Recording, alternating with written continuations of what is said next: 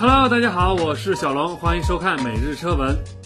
雷克萨斯 RX 将于今晚正式上市，新车将推出八款车型，其中搭载 2.0T 发动机的 RX 200T 共有五款，3.0升自然吸气发动机加混合动力系统的 RX 450h 则有三款。此前公布的新车预售价为43.8万元起。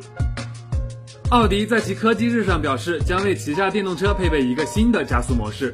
该模式能够提供更好的动力输出。未来，奥迪 R8 e-tron 和 Q6 都将通过软件升级具备这个模式，有点小狂暴啊，有没有？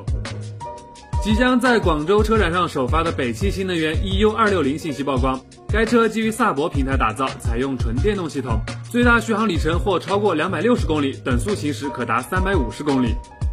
日前，福特内部人士向媒体证实，福特计划推出更强性能版的福克斯 RS 车型。据悉，这款车零到一百的加速时间可能会在四秒之内。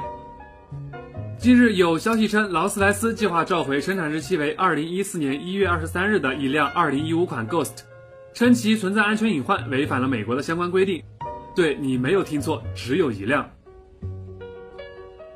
好了，欢迎扫码关注尾租宇的官方微博和微信平台，第一时间获取最新的推送。我是小龙，我们明天见。